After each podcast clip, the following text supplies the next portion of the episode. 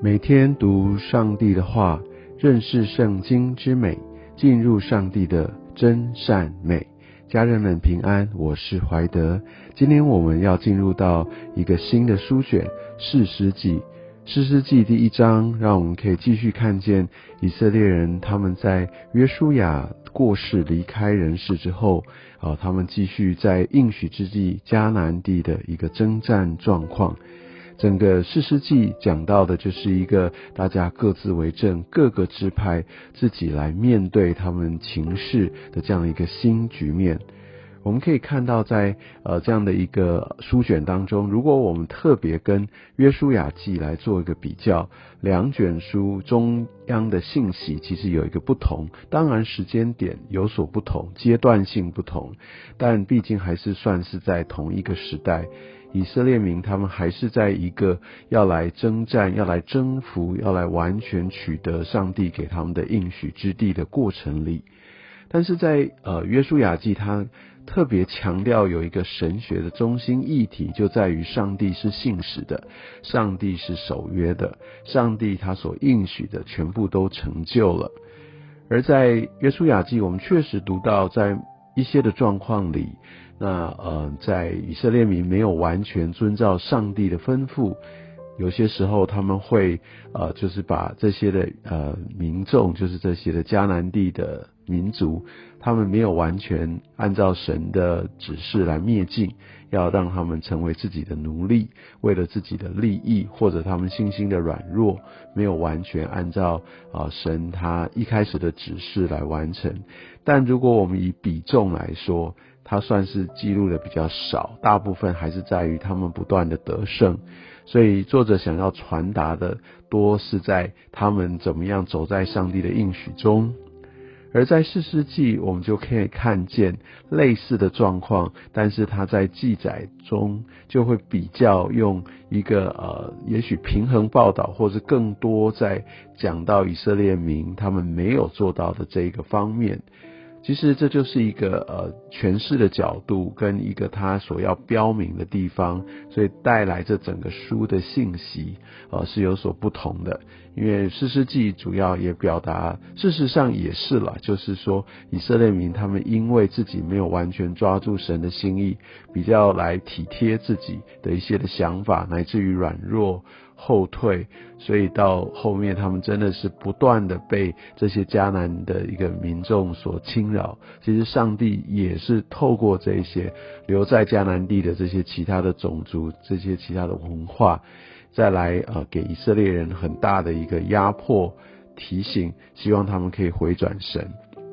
所以我想这是大致上的一个呃意义。那呃接下来我也会在士师记啊也会做导读，我想那个时候会有更多完整的一些的诠释跟说明。今天我们可以看到在第一章当中，可以看到各个支派哦他们要来取得他们产业后续的状况。如果我们这样说啊，呃，可以看到这每一个支派，除了犹大支派，还有迦勒他的那一个部分是讲到有抓住神的心意，然后他们有一个明显的得胜以外，其他的支派所提到的都是呃，他们没有赶出，他们没有赶出。第二十一节，便雅悯人没有赶出；二十七节，马拿西没有赶出。二十九节，以法莲没有赶出；三十节，西布伦没有赶出；三十一节，亚设没有赶出；三十三节，拿弗他利没有赶出。然后三十四节，甚至亚摩利人强逼但人住在山地，不容他们下到平原，一个极大的一个压制。所以没有赶出，这某种程度也是在于他们有一些所在的处境，但是他们没有赶出，代表没有完成，没有进入到上帝给他们完全的应许，所以有大部分的原因就是在他们自己，待会我们来谈。但是我们可以看到十九节，刚才说到对犹大支派他们相对来说是最抓住神的。我想在后面其实以色列他们被分裂之后，就是所罗门，那北国很快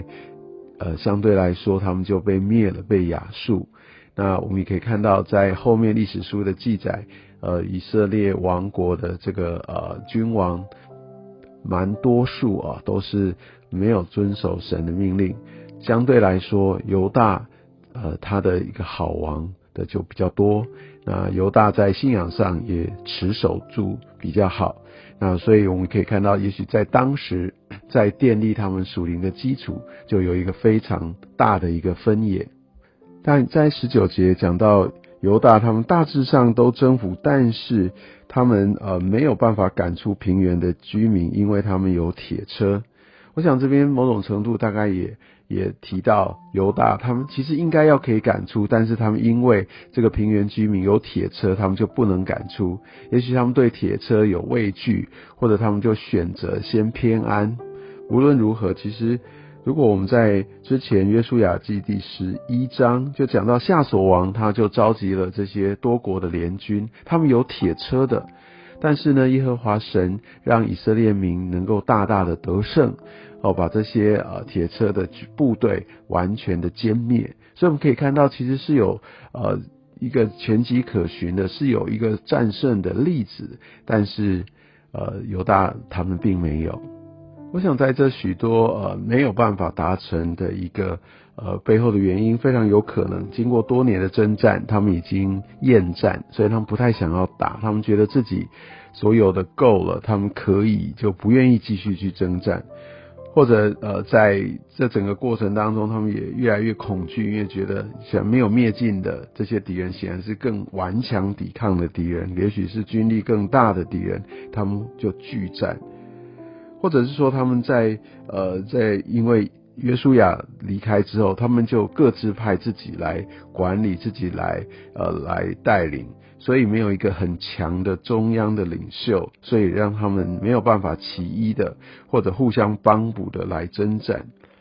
然后另外来说的话，他们也许也在因为跟这些外族或在这这边生存了多年，所以他们就在这些的文化熏陶，在试探中就软弱下来，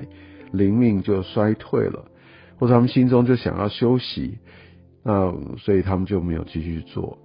我觉得在这边给我们一个很大的一个属灵提醒，也很严肃的一个提醒，呃，我们需要好好来分辨上帝对我们的带领。对，我们知道上帝有不同的季节，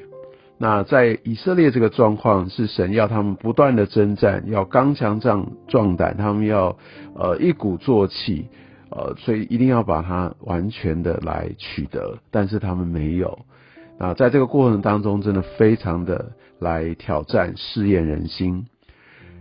那我要说的是，呃，有些时候我们会用，甚至用经文来想要去合理化。就如果我说的前提是其实神并没有要我们停，但是我们觉得现在也够了，但我说、欸、对啊，我们要安息啊，我们要休息啊，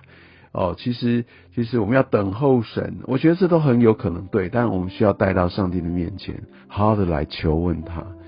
在呃士师记我们特别很少看到求问神，在少数经经节像今天一开始他们有，但是不常有这样的一个记载。我们需要很让我们的心真正内心的动机要沉明在上帝的面前，我们要抓住神他的应许，我们要跟着他的策略，在他的计划当中勇敢刚强壮胆的与他同行。我相信在今天开始我们所读的士师记会给我们非常多而且是很真实的一些的提醒，不只是在当时以色列民，我相信也对于我们现今我们所在的文化，我们所处的环境当中，也依然是非常非常重要的提醒。也愿上帝透过他的话语继续来丰富带领光照我们的生命。愿上帝祝福你。